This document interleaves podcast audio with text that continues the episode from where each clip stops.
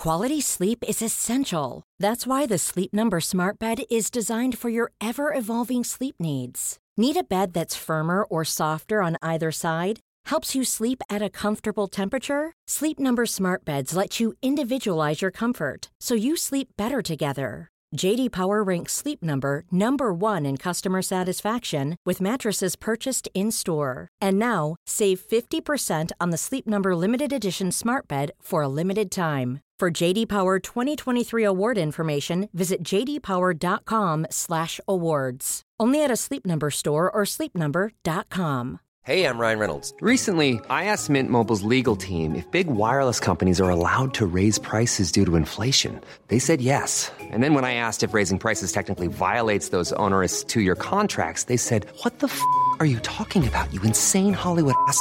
So to recap, we're cutting the price of Mint Unlimited from $30 a month to just $15 a month. Give it a try at mintmobile.com slash switch. $45 up front for three months plus taxes and fees. Promo rate for new customers for limited time. Unlimited more than 40 gigabytes per month. Slows. Full terms at mintmobile.com. Hi, I'm John McEnroe, and you're listening to the Tennis Podcast.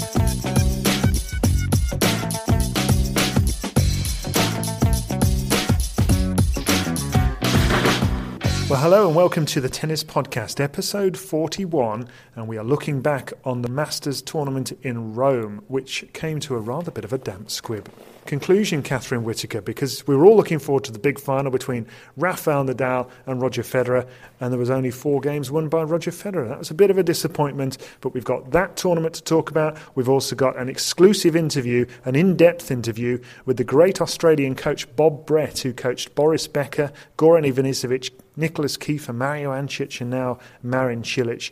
And uh, he was even asked by Tim Henman once to be his coach. He's been really leading the, the, the coaching fraternity for the best part of three decades now, and we speak to him all about his early upbringing, which he was mentored as a ball boy by the great Harry Hopman, who was the Davis Cup captain of Australia, to 16 Davis Cup victories, and also he talks us in depth through what it is like to work with Boris Becker. And Catherine, let me tell you, that is fascinating to hear what Boris Becker was like just after he'd won his second Wimbledon and eventually lost against Peter Doohan in 1987, and then to take over the reins of an already hugely established star. Bob Brett is one fascinating man.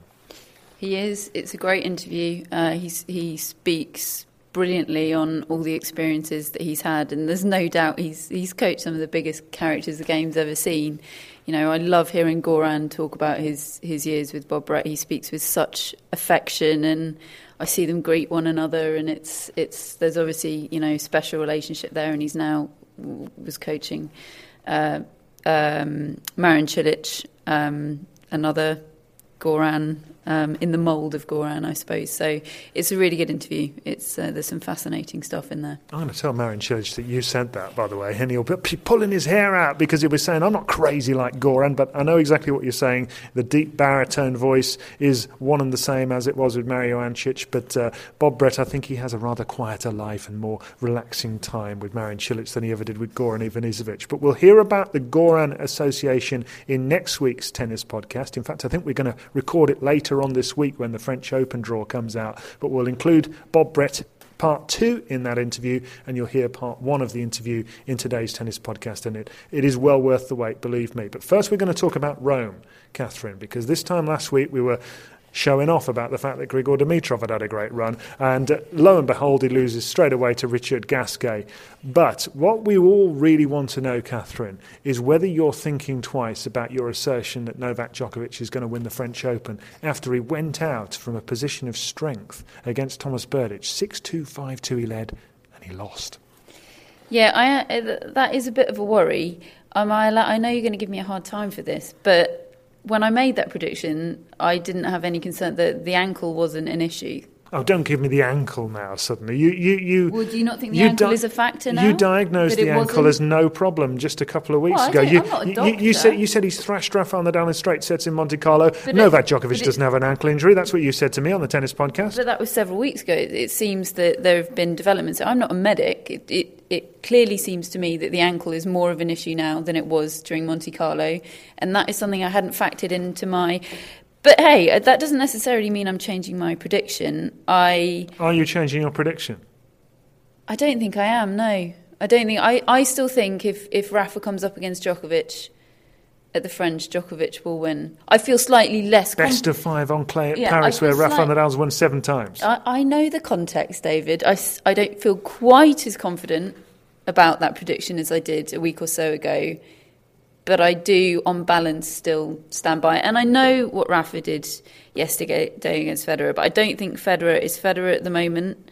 Um, I, I, that wasn't a surprise to me at all, what happened yesterday between Federer and Nadal. I mean, Rafa has got his measure. Isn't it extraordinary what he's doing though? He's come back after a seven-month layoff. He's won six out of eight tournaments since he returned, and he won. He reached the final of the of the first one as well against uh, Horacio Zeballos. So he's reached the final of everything because he even reached the final against Djokovic in Monte Carlo. It is unbelievable. Eight tournaments, eight finals, Yes, it is incre- It's incredible. It's including incredible. Indian Wells on hard court. Don't give me a butt here, Catherine, but you're going to. Well, I think the Indian Wells on hard court was the biggest achievement of his comeback to date for me. I really didn't see that coming, him winning that scale of tournament on a hard court that soon after his return.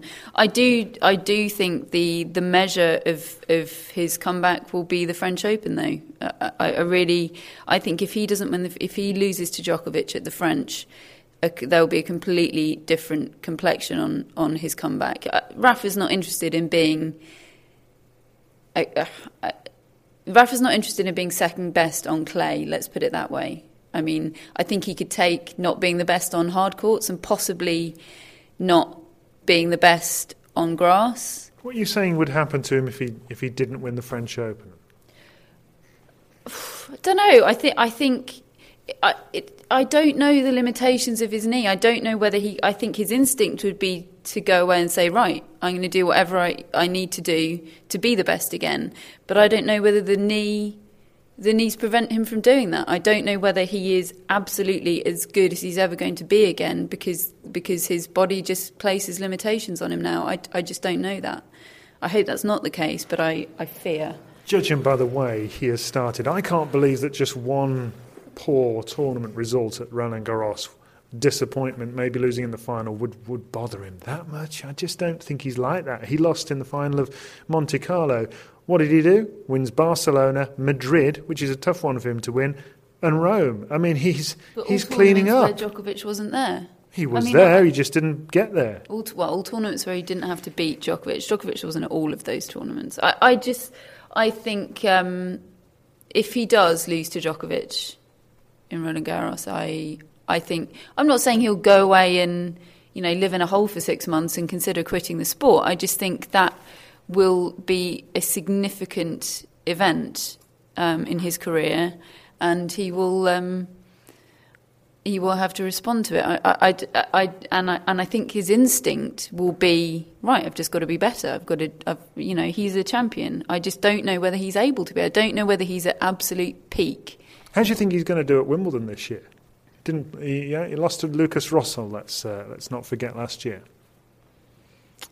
Uh, I, I, I just don't know until I've seen him at the French. We haven't seen him in best of five yet. I, I mean, the grass is, is kinder on his knees than than the than the hard courts are. I, of course, he'll be a contender, of course, but I I, don't I don't I don't want to be drawn. Who's gonna win Wimbledon? Who's going to win Wimbledon? Oh, there's so many unknowns, David. Come on, who's gonna win Wimbledon. Catherine? We don't even know if Murray's going to play for the next three. Hey, there's a good talking point. What about what's happening with Andy Murray? I mean, that's the second time in his entire career, in almost 600 matches, that he has retired midway through a match. And how about this for Spooky? The other one was on his birthday as well, six years ago in Hamburg when he injured his wrist really badly. Didn't play another match until the summer, uh, the, you know, the American hardcourt summer. So he missed Wimbledon, French Open, Queens. This situation against Marcel Granollers, he levels at one set all, a match he wasn't playing well in, and he was clearly struggling with, with the back problem, and then he withdraws. I mean, that was a that's so un-Murray like, isn't it? I mean, my view on that is I think he was in pain, and he just thought, what's the point? What is the point if I can't compete at 100%? why bother? Why not just, just rest up a little bit and Well, go and see what's happening? It's preventative as well, isn't it? You know, he's got his sights set on the Grand Slams, and I have I have to say, I think if he's, I I think it's a very pragmatic plan for him if he does decide to skip the French in order to preserve himself for Wimbledon. I don't think he has a realistic chance of winning the French unless he has some enormous slices of luck and people lose. Or unless he suddenly doesn't feel the back problem anymore. I don't think, back problem aside, I don't think he has a realistic chance of winning the French. Even if he played US Open level form or Olympic final But level he doesn't play that form on clay. I, I, th- I, I, as I say, if he gets lucky and people lose, of course he's, you know, it's not absurd that he could win the French. But I, I mean, realistically, I think it is quite a pragmatic plan for him to. I mean, I, I- and and I don't think he has a realistic chance of winning the French at hundred percent fitness, really. So at whatever percentage he's at, I think he does. If he was 100% fit, I think he'd have. I mean, you know, who's next in line? If you if something happens Well, to I- the top two, I said this last week. I'd I'd probably put Del Potro ahead of him. I'd probably Del put Potro's got bronchitis, I believe, at the moment. fitness permitting. I would probably put Del Potro ahead of him. I'd probably put Berdych ahead of him on current form. Well, that that's a fair shout because I mean the match they played in Madrid was a very good, high quality match. Murray actually played well and still got hmm. beaten in straight sets. Berdych was really impressive that day, and he he does seem to be able to hit through the clay really well, doesn't he, Berdych? And he's just on the brink now. I mean, he's beaten three of the top four. One of the one of the questions asked on Twitter last week: Are the top four coming back to the rest of the field? And no sooner did I ask that than Federer and Nadal reached the final. So, you know, nobody's actually winning these tournaments apart from those top four because Djokovic and Nadal are maintaining that level. Federer comes back; he's he's suddenly reached another final and beating the also rounds as well. But Berdych has beaten three of them this year now: Djokovic, Murray, and Federer. He's beaten all of those three in 2013. So, what do you think? Are they coming back to the field? they being The top four, and I don't include David Ferrer in that. Hang on, uh, I, I don't quite understand. Do you mean are the top four regressing to close the gap with Is the is the gap closing closing gap- regardless of whether it's them coming back or whether it's the others getting better? Is the gap closing? I mean, Uh, look yes, at I think it is. Yes, I think so. so that suggests in a way that this could be one of the most interesting, intriguing French Opens in recent years because other players have a chance now. I completely agree. It's a shame that there are these injuries blighting the landscape because it could be, it could be a truly um, engrossing two months of, of tennis. If, but you know, every top player that isn't at full fitness does does detract from the potential for it to be a sensational couple of months of tennis. I reckon that Djokovic and Federer and Nadal will all, all be at pretty much 100% fitness by the time they get to the French Open. I think that they're so good at peaking. I think that Murray's a slightly different case because I think there is something going on there. And, and he has problems with the surface, all the rotation of the torso that you need, the trunk of the body that you need to be able to keep so supple. And I think he has problems there mechanically. I think his body just doesn't perform well or function well under those circumstances.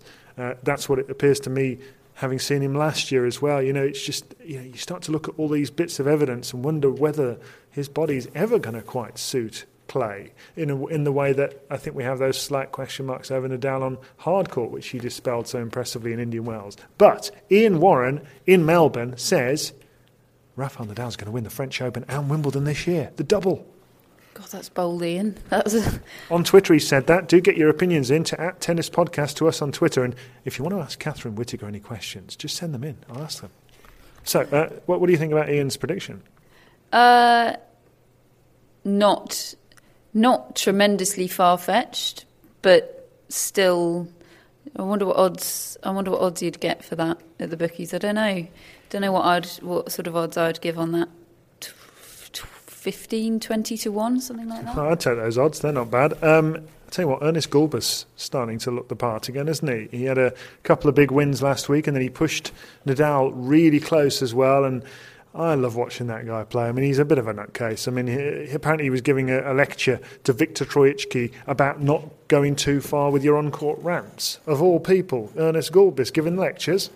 Did you see Viktor Troicki's on-court rant though? That, no, that was, I haven't. Yeah, oh, I sort of don't want to spoil it for you. I feel like you should just go to YouTube. Go if you haven't seen it, go to YouTube and check it out.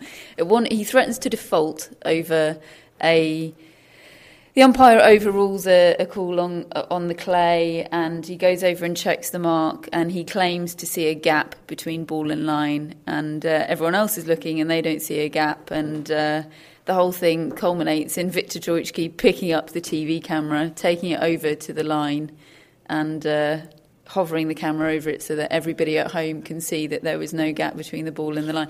It was the most mild mannered of explosive um, rants at the umpire I've ever seen. He did, for somebody that didn't keep his cool, he kept his cool remarkably well. I mean. Brilliant. Sort of lawyer like. Uh, uh, interrogation. Wonderful. Well, that's uh, the men's tournament uh, in Rome, and the women's tournament, needless to say, has been won by Serena Williams yet again. Following up victory over Maria Sharapova in Madrid, she now thrashes Victoria Azarenka. This is now getting just unbelievably impressive from, from Serena Williams. She's getting better in her 30s. And it's the longest winning streak of her career, wow. which is. On, uh, when I when I read that stat, I thought surely not, surely not. You know, there was the period, there was a period, where she had the Serena Slam, wasn't there? I thought 2003. Yeah, yeah, that, that can't be, but that is the case. She's, I mean, she's abstained from a lot of the smaller tournaments in the past, so that's you know possibly why um, but inc- incredible. She's yeah, absolutely incredible, especially in, in the women's game where 31 is or historically has been ancient in the women's game, hasn't it? I mean, yeah, she's amazing. She is indeed. Well, that's uh, the tennis week that has just gone. The uh, tournaments will continue this week with one week to go until the French Open, and we'll be back with a full French Open draw to bring you that and give you the rest of our predictions. And no doubt I'll just contradict myself. But who have I said will win? Rafael Nadal. I really went out on a limb, didn't I? But uh, it's time to have our interview with Bob Brett now, one of the great coaches of the sport, who, as I mentioned earlier, uh, guided the careers of Goran Ivanisevic and first Boris Becker. And it's in this part one of the interview here on the Tennis Podcast that you'll hear all about what it was like to guide Boris Becker in the height of his fame. But first of all, Bob talked about his early upbringing as a ball boy and on the day that he met Harry Hopman, the great Australian Davis Cup captain, for the first time. Well, uh, in 1965, met a man who on in the stands at uh, Kooyong, and it just turned out to be the U.S. Davis Cup captain George MacCall, and I ended up picking up balls uh, for the Davis Cup team, for the U.S. Davis Cup team, and there was Arthur Ashe who, Ashe who one day just said, "Oh, can, let's hit a few." I was 12, and along came Mr. Hopman and said, "No, no, no, you can't do this. This is a private club, Kooyong, of course." And if we do that, other people want to do it, you've got to get off the court. So that was my first encounter. But the following year, I actually was picking up the balls for the Australian Davis Cup team because the Americans didn't come out. And that was then the, the steps, or the step forward in what would end up me going to New York and him being my mentor and giving me this great opportunity. And and when you say he was your mentor, in in what way? How did he how did he treat you? How did you learn from him?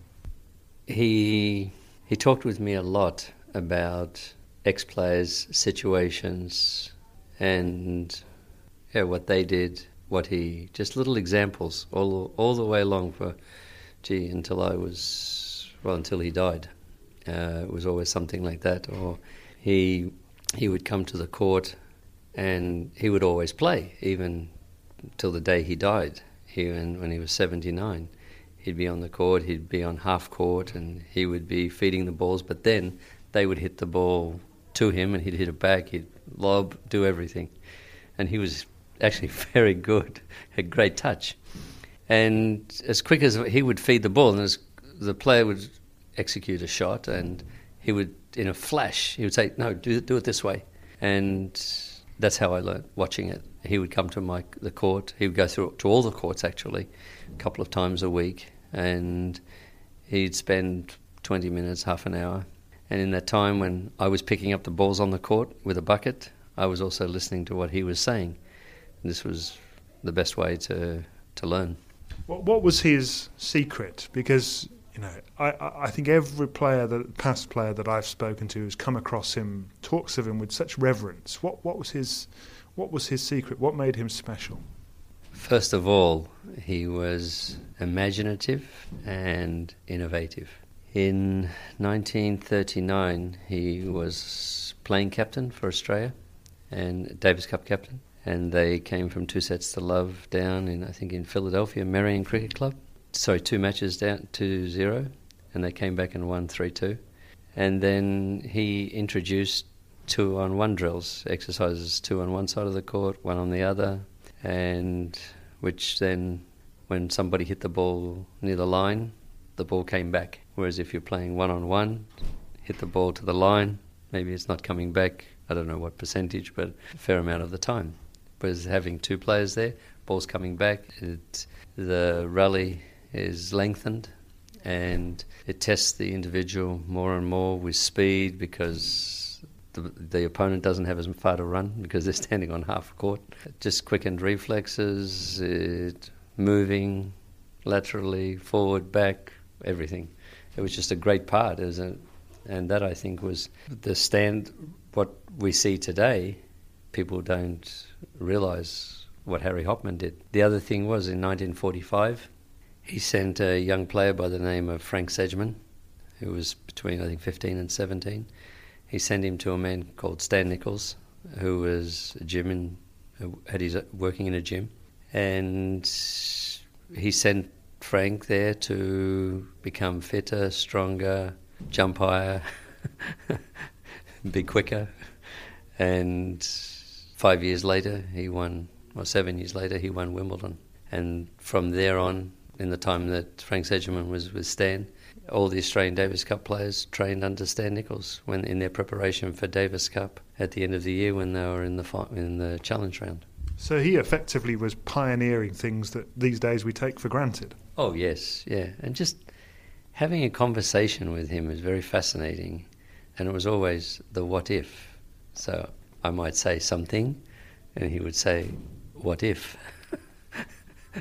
Which really humbles you because he had an alternative. So he put you on the back foot and make you think yourself, I suppose. Yes, yes, definitely.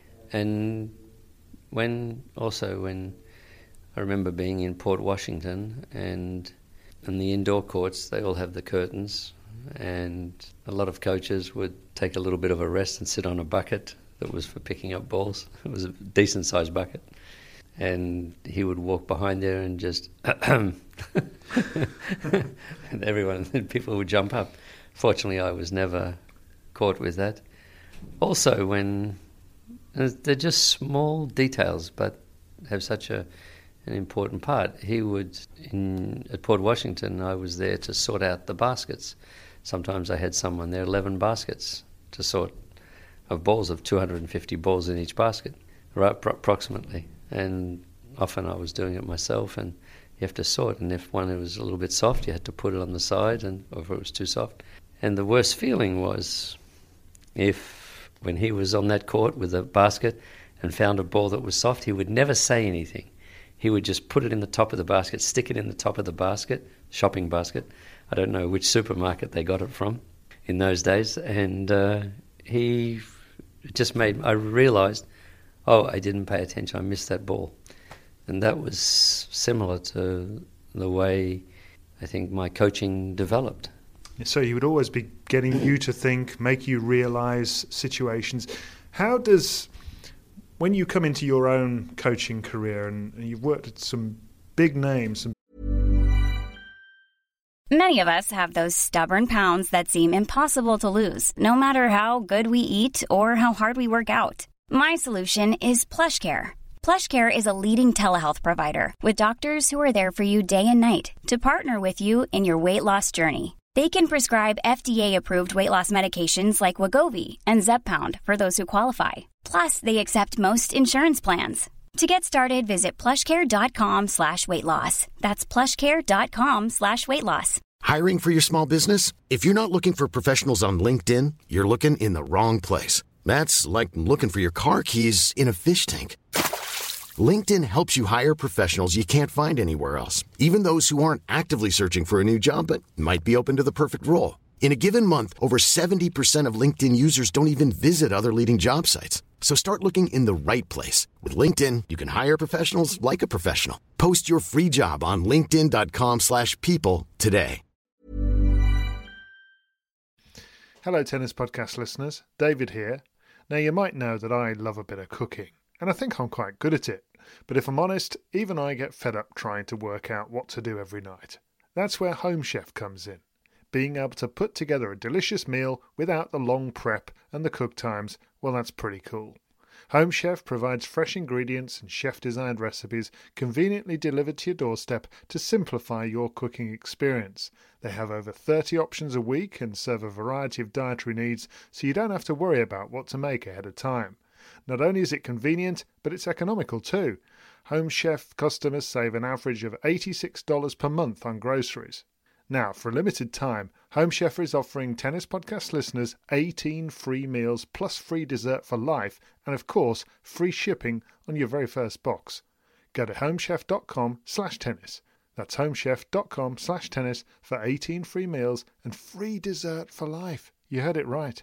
Big personalities, some pretty intimidating personalities, many people would, would think. I certainly would anyway. Um, how, how did that help you? I imagine it did in terms of your dealing with human beings? Well, Mr. Hopman always explained that everyone was different and what Rosewall needed and what Lew Hoad needed. Emerson needed something, Newcombe something else.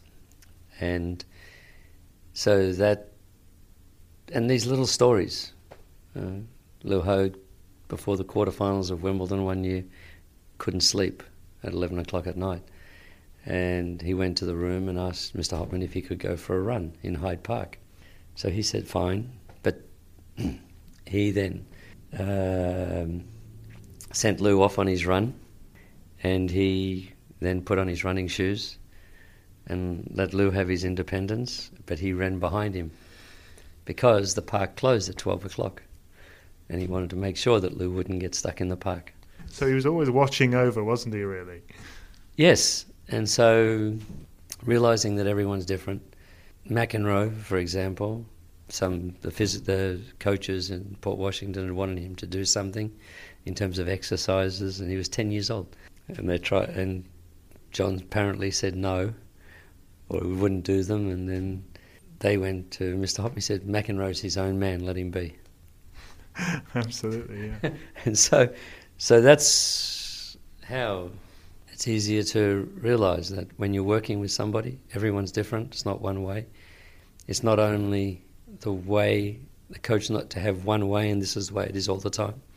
And no, it's it's different with with every single player, and it's a great experience because you learn just you learn so much that it that you take from one player. And I was very fortunate to work with a lot of different players and you try to use something that with a player that you've worked with before to the next player.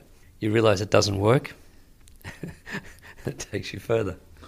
The first players I worked with were, were Andres Gomez, Raul Viver, and Ricardo Icaza uh, from Ecuador, and that was a trial for Peugeot for Rossignol before they were going to build the team the following year in 1980 and they gave me five players Johan Kriek, Fritz Buehning, and then the three Ecuadorians, and then it just evolved. And until then, after I stopped, then there were I had four players with Forget and Sundstrom and different people, and then Boris was the first one as an individual who I worked with, and he had practiced with John Lloyd and Seguso a couple of times when Gunter Bosch needed somebody you know, or the, you know, asking about practice. So that was the first things, and just watching him hit the ball, fascinating, even as a 16 year old. And then watching him as a 17 and 18 year old winning Wimbledon was impressive. Not only the first one to win, but then defending was the second time was really good. I think that's even more difficult because of the expectations of everyone. And then in 87, there was the split between Gunter Bosch and he, and Ion Tiriac had uh, worked with Boris in the beginning of 87, and that stopped in September. And then I started with Boris. And it's you know, I, I, always think that, that when a coach starts working with such a, a big name who's had such clear success, it, it's kind of a difficult task, isn't it? That, that he's already won Wimbledon twice, and then you come along and and what is the, what was your first sort of view over how to to work with him? I mean, were, were the clear things that you'd seen from afar and thought we need to do this, we need to do that? You have to be careful. You don't have any too many preconceived ideas of what has to be, because often it doesn't work. It's more dealing with what having an idea of what you need to work on, as a, from a coach's perspective, but how you're going to get the result. That's the most important thing. And how's the player going to understand it? Because it's all about the player. But Boris was actually quite easy. You know, it was very clear. I'd watched him play a lot, which was fortunate, and saw what he did best, and then tried to make sure that I didn't ruin anything there, and then tried to add a couple of things in the game that would help him well, actually, not a couple of things, maybe one, or, yeah, maybe one, or just to improve them, because there wasn't going to be much of a difference, and make sure that he was well prepared. Because uh, I mean, it always struck me that the, the circus that, that was around Boris all the time. Because I once read that in Germany, his his recognition, people had hundred percent recognition of who he was. You know, if if anybody in the country was shown a picture of Boris Becker, they knew who it was it, it must have been a, a, strange environment to, to be in. Well, for me, it was there's a big difference between working with a young player at 19 and working with someone at 28, 28, 29, 30, whatever. Like I'd worked with Harold Solomon and John Lloyd and McNamee, they were all much older. That's a case of really listening. and then with with Boris, it's the direction. But I wasn't phased by that. Tried to keep it simple, and it wasn't about you know doing interviews in the press or creating attention. It's more important to just focus on the simple things and just make it easy for Boris at that time, and then try to find the simplest way for him to play well. He was, of course, it's a lot of pressure when when they, for example, for Boris to meet the expectations of not only himself but also what the public have.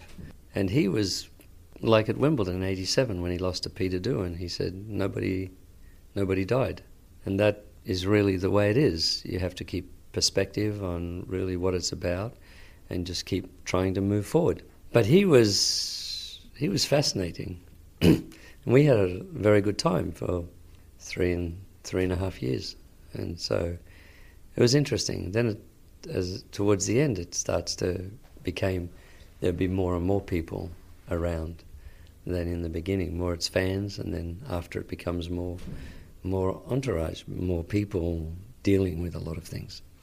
Because I, I, I, actually I read last night that you at the time you didn't give interviews that you tried to keep a low profile and, and did your own thing uh, uh around him. What what was he like to deal with back then? I mean, did you notice major changes between sort of eighty seven and, and when you when you finished with him four or five years later? Oh yes, I mean, there's a huge difference, but just in maturity, just different, and what activities they had have as priorities, and you know, the lot, you know, the the list of them. um, but gee, we had we spent a lot of time in the first two years playing chess, playing golf, uh, just different things. Was he inquisitive? Did he pick your brains a lot very, in those sort of times? Very competitive. Very com- doesn't matter what we did. It was just it was nice though. But he was he would um, there'd be things on the court, and I would say something, and then I would just let it be, and then he'd come back and ask "Oh, what you know? What do you mean about that?" Or, and then he would, you know, he would pay attention to it, and then he was very good with with things that he might be able to execute, and it was pretty simple. I mean, his game was really one of trying to put pressure on the opponent at the right time, and his understanding of the opponent was very, very good, and just when to attack and come in on the second serve return, or just putting that pressure on, and his competitive nature, and that's what got him through, and being the big frame that he had uh, was something to pay attention to because you have to be careful not to overwork them. And I'm sure that, well, I know for sure that in the beginning I was encouraged to make him work more. And I didn't do that. I made sure that there was quality. And it wasn't coming from Boris. it was because the reason is that it's about recovery, what the body can take, and you have to be careful with injuries. And that's because injuries are setbacks. So you want to try to keep things going right. The first year was, first 12 months wasn't easy because uh, he did well. He, he, didn't play the Australian Open that year uh, in 88, beginning. And then he got through and he won WCT finals. And on the clay, he lost to Marian Vajda uh, in Monte Carlo who now coaches uh, Novak Djokovic, yeah. of course. Yeah, it's fascinating. And then he lost to Toulon, Two and Love in uh, Rome, lost to Leconte in, uh, in at Roland Garros, and of course, you know, then his manager, uh, Ion Tiriac, found a way in the media to say that the game plan was completely wrong. It is not the way you play Leconte. But I didn't say anything. It was just okay. I didn't just keep chipping away at trying to make things better. And then the following year, because Boris, it just it's him. It's not. It was about getting him ready and doing some different things with the game. And the following year, he had his best year ever. And he also took off at the end of '88 because of injuries. Um, he took six weeks off. We made a deal that he should take that off. He had three weeks holiday, three weeks preparation, and then he went and won uh, the ATP finals in Madison Square Garden. Beat Lendl 7 6 in the fifth with a let cord. Oh, that was memorable. Yeah, yeah. look that one up on YouTube. Yeah, and that was nice. And um, just that was, I believe that that rest actually helped him a lot and came back re re-energized. You know, his energy level was much better and just his focus on the game, and he started playing much better. Just and he had his best year, winning. He was semi-finals of Roland Garros, winning Wimbledon, winning U.S. Open, Davis Cup. It was a good year it's quite a testament to, to him as well that he didn't listen to Tiriac at that time and that he, he persisted and he thought you were right and, and stuck with you. Well, there was no question that, and Ion told me at that time that I was not his choice. And so that was fine with me. It was good. And Boris was happy that we could work together. And that's all that mattered. Not a case of going against Ion or because Ion obviously had good intentions, but it's not necessarily always the, the one, there's not one way to work with players, and but Boris was his own man, not too dissimilar to to John McEnroe, and he was determined and very proud of what his what he needed to do. So, no, Boris he he deserved the victories that he got and was great for the game. Strikes me, I mean, Ion Tiriac is always a pretty frightening looking guy to me, and, and somebody who doesn't um, doesn't sort of admit he's wrong very easily, I would imagine. Did did he ever come up to you in 1989 at the end of all of that that best year of Becker's career and say, "You're right, Bob"? Never. no, but I wasn't right. It wasn't right. It was just not. I was not right. I mean, it was just Boris played really well, and that's what the bottom line was, and that I think was is the most important thing in coaching. That there is patience, good work ethic, and commitment to the player, and making sure that they're the number one person to to try to push them towards maximising their potential. If we fast forward a little bit to, to 1991, Boris reached world number one at the start of the year. He was only there for, for a few weeks, but he he got there and he got there in style. Won the Australian Open. I think it was one of those one of the most memorable moments in, in the last few decades that the way he won the match, he put his index finger to the sky to show that he's world number one. He he seemed in complete disbelief and actually had to leave the court for a little while to take it all in. What, what are your memories of that? I remember exactly that. But in Adelaide, before the Australian Open, he was playing the exhibition and he lost to, I'm not sure if it's Enqvist or Nicklas Kulti. And so he wasn't necessarily in the best of form. 1990 had been sort of up and down, and the second half year was much better than the first half of the year. Uh, and but he got through the match with Camporese in five sets, and then he he had a couple of other ones that are not really that easy, but he just came through it, and then he was playing really well at the end of the tournament he was in groove. I think he lost the first set to Lendl, and then he just turned the motor on and just kept going through him, and it was it was impressive. And for him to be number one, it's a great effort, particularly in that era.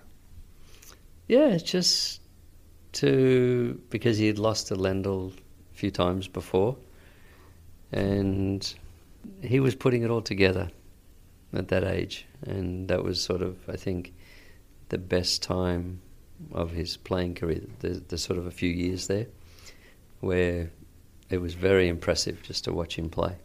I, I, read last night that in the stands you were actually a little bit emotional. That that you uh, that you for the first time you may have shown a bit of emotion courtside. Because I mean I've seen you for the last 15 years coaching Nicolas Kiefer, Marin Cilic, and and your expression never seems to change to me. I don't think I've ever seen a flicker. Win, amazing point, terrible disappointment, unbelievable victory. Mm. Bob Brett's expression stays the same. Is that true? Did you show any emotion?